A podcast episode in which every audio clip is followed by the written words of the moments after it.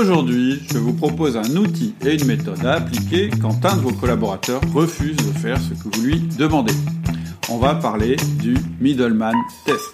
Nous sommes Cédric Quatine et Alexia Ferrantelli et vous êtes sur Outils du Manager, le podcast en français sur le management.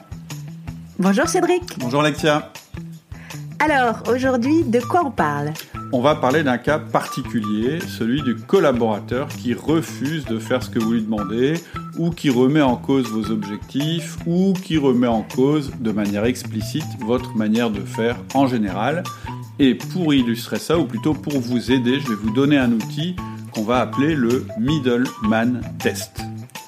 Le Middleman Test. Alors, j'ai jamais entendu parler de ça. Qu'est-ce que ça veut dire ? En fait, c'est un test qui a été inventé par Mark Horstman. Donc, Mark Horstman, c'est un consultant américain en management qui m'inspire beaucoup. Et c'est lui-même qui est à l'origine, d'ailleurs, de la création d'Outils du Manager au départ, il y a plusieurs années. Donc, Outils du Manager, c'est né il y a 12 ans déjà. Et c'est en écoutant et en rencontrant Mark Horstman et Michael Ozin que j'ai décidé de créer à l'époque Outils du Manager. En fait, quand je leur ai demandé si ça pouvait les intéresser de développer un podcast en langue française, parce que moi j'adorais leur podcast, je dirais en langue anglaise, et ben ils m'ont simplement donné tous les moyens pour que je le fasse moi-même. Bref, deux personnes super à qui je dois beaucoup. Et ce middleman, alors, c'est qui ? Alors, le middleman, c'est pas Mark Horstman, c'est pas moi. En fait, le middleman, c'est vous, si vous êtes un manager qui est aussi managé. C'est-à-dire que, à la fois, vous avez des N-1, c'est-à-dire vos collaborateurs, votre équipe, mais vous avez aussi un N+1 qui est votre manager ou qui peut-être est le boss de la boîte, c'est-à-dire que vous êtes à la fois managé par votre supérieur et manager de vos collaborateurs. Et donc, en général, quand on est dans cette position, un comportement assez répandu, c'est de râler sur nos collaborateurs. Mais ça veut dire aussi que probablement notre manager râle aussi à notre sujet.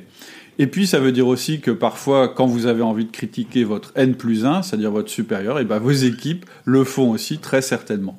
Et en fait, être le middleman, c'est exactement ça. C'est avoir conscience que tout ce qu'on se dit à propos de notre manager, nos collaborateurs se le disent à propos de nous, et tout ce que vous pensez à propos d'eux, ben, votre manager le pense aussi à votre propos.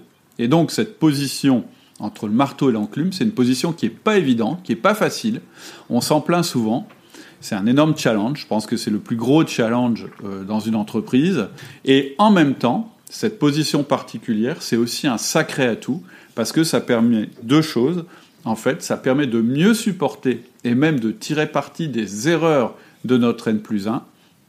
Et la deuxième chose, c'est que ça peut nous permettre de mieux percevoir les limites de notre pouvoir et de notre autorité sur nos collaborateurs. Ça nous permet aussi de nous remettre à notre place régulièrement. Et donc, ce que je te propose, c'est que dans ce podcast, on prenne le deuxième cas de figure. C'est-à-dire qu'on va parler de la manière d'appliquer le middleman test, c'est-à-dire cette position privilégiée qu'on a avec notre équipe.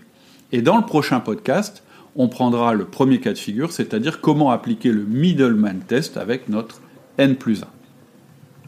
Ok, très intéressant. Et donc, ce que tu vas faire, c'est que tu vas nous montrer comment le middleman test va nous aider aujourd'hui, là, dans le cas où notre collaborateur refuse de nous obéir. Oui, en fait, je vais vous proposer, on est chez Outils du Manager, donc je vais vous proposer un plan en 5 parties.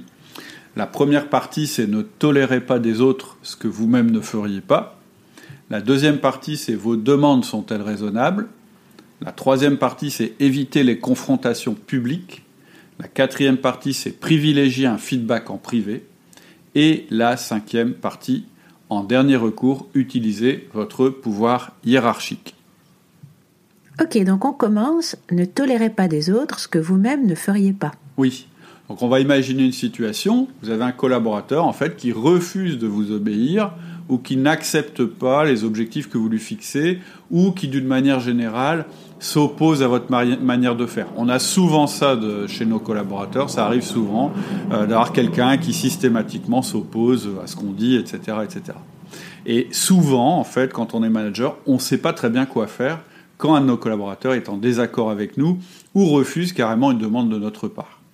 Et donc, moi, mon conseil, ça va être de partir du middleman test. C'est-à-dire que vous simplement, vous allez vous remettre à votre propre place, qui est celle du middleman. C'est-à-dire qu'au lieu de vous demander si votre demande est déraisonnable, si vos objectifs ou votre stratégie sont mauvais, vous allez vous demander si vous-même, vous oseriez refuser une telle demande de la part de votre chef. Pourquoi je vous propose ça ? Parce que ça vous évitera de vous laisser biaiser par votre peur d'avoir tort. Parce que c'est souvent ce qui met à mal une stratégie. En fait, vous pensez que ce que vous allez demander à votre collaborateur est bon pour la boîte, mais au moment où vous lui en parlez, votre collaborateur le refuse pour des raisons personnelles. C'est-à-dire que quand on a cette opposition, au lieu de se dire « mais est-ce que moi j'aurais accepté cette demande de mon boss ?», on va être tenté de faire des compromis, de modifier notre projet, voire de l'abandonner. Et je ne dis pas que ça n'arrive jamais, quelquefois c'est nécessaire. Mais quand vous faites des compromis, quand vous modifiez votre projet ou quand vous abandonnez un projet, il faut que ce soit pour des bonnes raisons. Donc, faire le middleman test, c'est être vraiment honnête avec soi-même, ne pas se laisser biaiser par cette peur d'avoir tort et se poser une question toute simple. Et cette question, c'est « Est-ce que moi, dans la même situation, je refuserais une telle demande de mon chef ?» Si votre réponse est oui, ça veut peut-être dire qu'effectivement, vous avez dépassé une limite et vous allez devoir vous remettre en question. Si votre réponse est non, alors la position de votre collègue ne tient pas et vous avez raison d'insister. Donc je répète, les états d'âme des uns et des autres sont importants, on est d'accord, mais l'organisation de la structure prévoit qu'on coopère et qu'on aille dans le même sens. En fait, être le middleman, c'est une façon de vous rappeler que vous avez toujours un étalon, un critère de comparaison directement à portée de main.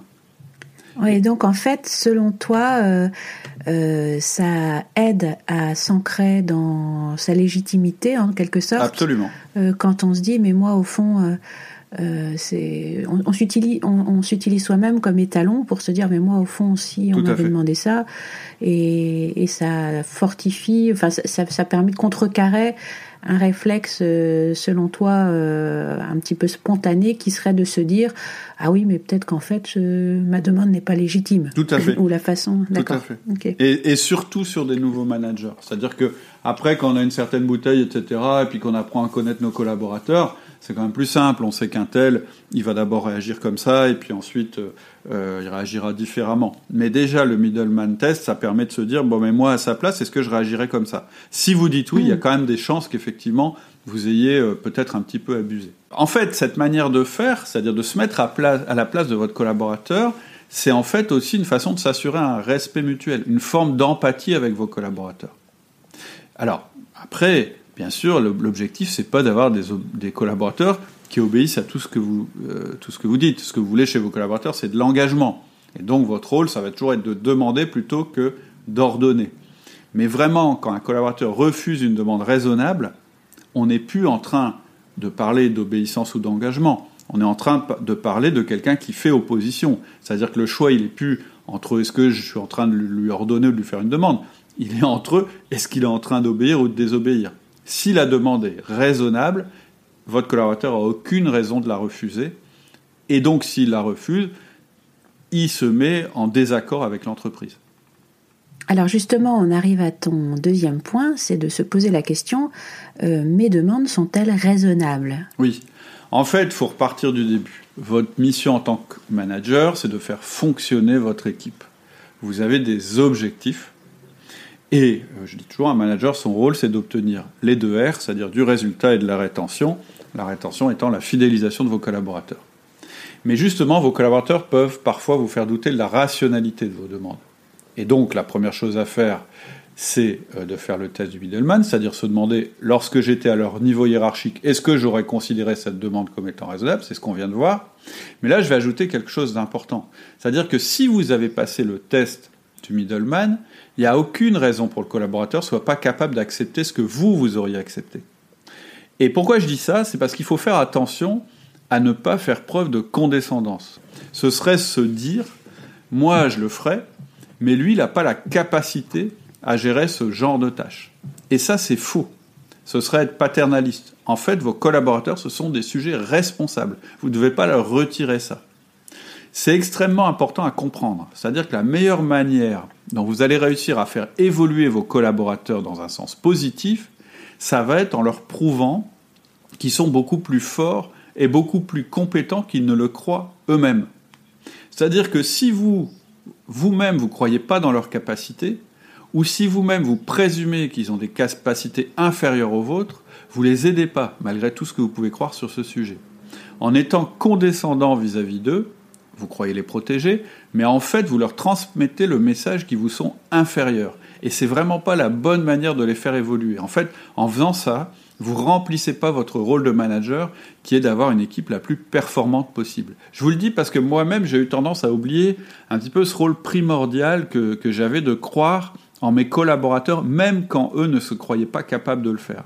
Et donc, ce qu'il faut vous dire aussi, quand ils vous refusent vos ordres, alors que ce seraient des ordres que vous auriez acceptés, c'est pas forcément parce qu'ils sont récalcitrants, ça peut être parce qu'ils ont peur, parce qu'ils se croient pas capables de le faire. Et donc, si vous retirez votre demande à la première opposition, vous allez les conforter dans cette opinion négative qu'ils ont d'eux-mêmes. Donc voilà, ce que je veux dire ici, c'est que si vous avez une demande raisonnable, il n'y a pas de raison que vous la retiriez, d'abord parce que ça irait à l'encontre de l'entreprise, mais aussi parce que, en réalité, ce serait un mauvais acte de management. Ça serait accepter que votre collaborateur se considère comme incapable de faire la mission que vous lui demandez. Oui, et c'est vrai qu'on ne mesure pas toujours cette importance énorme de la façon, du regard qu'on porte sur les collaborateurs. Ouais. Et pourtant, il y a des études qui ont été faites, c'est ce qu'on appelle l'effet Pygmalion. Tout à fait. Il y a pas mal d'études qui ont été faites qui montrent qu'en fait, par exemple, si un professeur, des études qui ont été faites comme ça, où on a dit au professeur, cette classe-là, c'est que des enfants surdoués, cette classe-là, c'est que des enfants qui ont des difficultés. Et du coup, le professeur, pensant s'adresser à des personnes, à des enfants surdoués, les a perçus comme ça. Et en effet, les gamins ont tous fait des performances extraordinaires et vice-versa. Et c'est vrai qu'en fait, on ne se rend pas compte à quel point le fait de considérer les gens comme tout à fait capables ou au contraire incapables, ça va avoir une influence sur le fait de libérer leurs ressources ou au contraire de les annihiler ou tout à fait. De les réduire. Mais ça, c'est valable une fois qu'on a passé le middleman test. C'est-à-dire que si systématiquement, quand vous avez une opposition de la part de vos collaborateurs, vous vous dites « bah non, mais c'est parce qu'il a peur et donc je vais le forcer à le faire », c'est pas bon. Je reprends les choses dans l'ordre. Le middleman test, ça consiste à dire « oui, mais est-ce que moi j'aurais accepté ?» À partir du moment où vous auriez accepté, alors vous pouvez confronter cette opposition. Oui, alors justement, une fois qu'on a déterminé que la demande était raisonnable, quelle est la suite ? On arrive du coup en effet à ta troisième partie, c'était éviter les confrontations en public. Oui, ouais, voilà. Maintenant, comment on fait ? Une fois qu'on a déterminé que la demande était raisonnable, etc., et que le collaborateur n'avait pas de raison de la refuser, qu'est-ce qu'on va faire ? La première chose, effectivement, une fois que vous avez l'outil bien en main, que vous savez que vous êtes à votre place, que votre demande est raisonnable, que votre collaborateur n'a pas a priori de raison de s'y opposer... qu'est-ce qu'on va faire ? Il se peut que votre collaborateur, en fait, celui qui a cette tendance à refuser ce que vous lui demandez, il ait senti auparavant votre manque d'assurance, votre doute. Et donc, ça a pu le conduire à des comportements assez irrespectueux, insolents ou simplement mal avisés. Il a peut-être pris une mauvaise habitude, ce qui est de systématiquement refuser vos demandes, c'est déjà une chose, mais en plus en s'appuyant sur l'inconfort que ça génère chez vous. En fait, en gros, il a pris l'habitude de refuser vos demandes en public. Et ça, c'est gênant. Ça, c'est très gênant par rapport à votre autorité, mais pas seulement. En fait, quand un de vos collaborateurs, refuse vos demandes en public, vous avez deux problèmes. Le premier problème, c'est le lieu de l'opposition, c'est-à-dire qu'il fait ça en public. Et le deuxième problème, c'est la manière, c'est-à-dire un refus en bloc, sans discussion. Oui, alors ça, quand y a une attitude comme ça, ça peut vraiment donner envie de moucher la personne devant les autres. Oui, et c'est pas la bonne chose à faire, en tout cas pas en premier lieu. C'est de vous dire qu'une opposition de votre collaborateur... d'ailleurs qu'elles soient en public ou en privé, ne justifie pas une réprimande publique de votre part. Parce que si vous faites ça, en fait, vous allez jeter de l'huile sur le feu, vous allez l'obliger à contre-argumenter, etc. Et surtout, souvenez-vous d'une chose, hein, même devant tous vos collaborateurs réunis, vous n'avez pas à avoir réponse à tout immédiatement et tout le temps. Donc, moi, quand ça arrive, la première chose que je vous conseille, c'est de prendre votre temps et d'aborder le sujet avec votre collaborateur plus tard et en privé. Il faut vraiment éviter l'explosion, la surenchère, parce que ça va faire passer le message selon lequel la joute verbale dans votre équipe, c'est un bon moyen de régler un désaccord, mais en plus, votre collaborateur, il risque de s'enfoncer, c'est-à-dire qu'il n'a pas forcément la conscience que vous allez aller jusqu'au bout, et je vais vous expliquer comment faire, et donc il risque de répondre à nouveau, ça risque de partir un petit peu en live ou en escalier, et lui-même va dire des choses qu'il va regretter. Donc évitez de mettre votre collaborateur dans cette position. Et donc, si cette opposition est publique, vous allez prendre du recul, garder votre sang-froid, et vous allez en discuter plus tard. Donc, ce que je vous conseille quand ça arrive en public, c'est d'exprimer simplement votre surprise et de lui proposer poliment de vous rencontrer pour en parler. Et donc, ça va donner un truc du style « Écoute, Alfred, je suis très surpris de ta réaction, on va pas régler ça maintenant, je vais y réfléchir et puis on en reparle en privé rapidement. » Comme ça, ça vous donne le temps. Déjà, ça fait tomber la tension et ça vous donne le temps de faire votre middleman test. Et on en arrive du coup à ton quatrième point qui est en effet de privilégier un feedback en privé. Oui, parce que bon, le feedback, on a déjà fait pas mal de podcasts là-dessus, donc je vous renvoie à ces podcasts. Un feedback, ça se fait en privé. C'est-à-dire que vous dites ce qu'on a vu dans la précédente partie et vous allez rencontrer la personne à part, hein, assez vite derrière l'incident. Et vous allez devoir, en fait, aborder deux problèmes. Le premier problème, c'est le lieu où l'opposition a eu lieu, en public.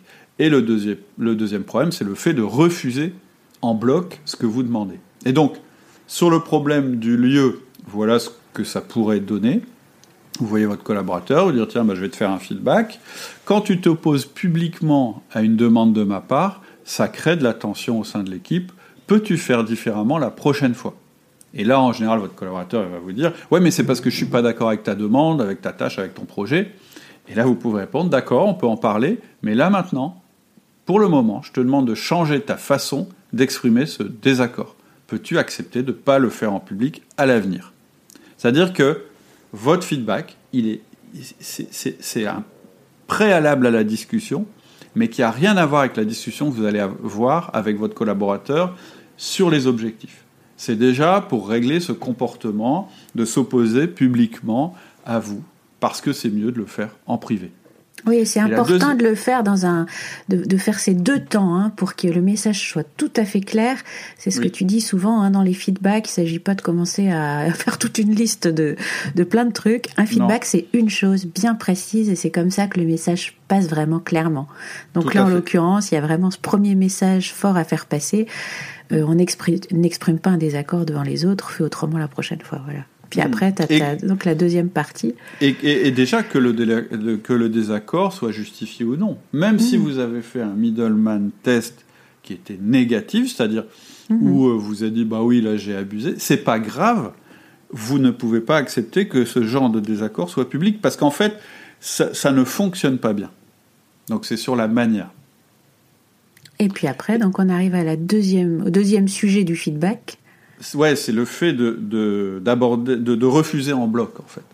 Et donc là, ça pourrait donner « Quand tu refuses une demande raisonnable de ma part, ça affecte notre relation.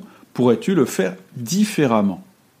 Et donc, la réponse du collaborateur, c'est « Oui, d'accord, mais j'ai pas envie de le faire. » Et donc là, vous pouvez préciser « Oui, je comprends, mais je te demande d'envisager d'exprimer ton désaccord différemment. Est-ce qu'il n'y a pas d'autres moyens ?» Et donc, là, soit le collaborateur va vous dire « Bah oui, en fait, ce qui me gêne dans ta demande, c'est ça », puis vous allez démarrer la conversation sur la légitimité ou pas de votre demande, ou bien il va vous dire « Je sais pas », et puis là, vous pouvez lui donner « Par exemple, tu aurais pu me dire plutôt que tu avais des préoccupations, ou poser des questions, ou demander une autre explication. Est-ce que tu pourrais essayer cette façon la prochaine fois ?» Et donc, je répète, ça, vous le faites même si votre test de middleman est négatif. Même si vous trouvez que votre demande, finalement, vous allez la retirer ou la modifier, c'est pas grave.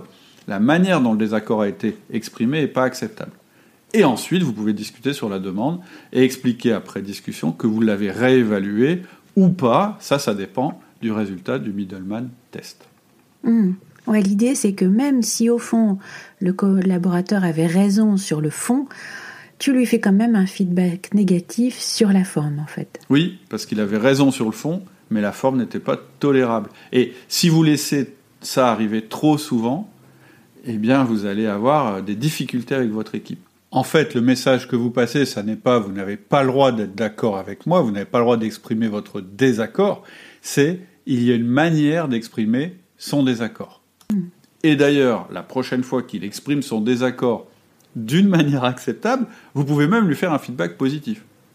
Vous pourrez peut-être lui dire « quand tu me fais part de ton désaccord en privé, en apportant des arguments rationnels, ça nous permet de discuter de manière rationnelle et de nous ajuster, je te remercie pour ça ». Ça, c'est le feedback positif. Et ensuite, il va y avoir la discussion elle-même sur les objectifs, et elle aura lieu en toute sérénité, et elle ne vous empêchera pas d'ailleurs de réitérer votre demande. Alors on arrive, malheureusement, quand même, à ton 5e point, c'est qu'en dernier recours, il s'agit d'exercer son pouvoir hiérarchique. Ben oui, parce que voilà, le feedback, c'est un outil extrêmement puissant, le middleman test aussi, mais c'est pas magique. Si votre collaborateur continue de s'opposer, alors vous êtes sûr que votre demande est raisonnable, grâce au test du middleman, alors que vous avez fait vos feedbacks, etc., ben vous allez devoir vous résoudre à utiliser votre pouvoir hiérarchique. C'est pas forcément plaisant, mais ça peut être nécessaire. Et parce que c'est pas plaisant, justement, certains auront tendance à s'énerver plus que de raison, à devenir colériques et à dépasser les limites. Et donc, pour éviter ces écueils, je voudrais vous donner un dernier conseil. Je vous propose un exemple d'utilisation du pouvoir hiérarchique. Ça pourrait se présenter comme ça, mais vous aurez peut-être une manière différente de le faire, mais voilà comment je le ferai. Je dirais, bon, bah écoute, devant ton opposition, j'ai réévalué ma demande. Elle me semble raisonnable. Moi-même, je ne m'y serais pas opposé.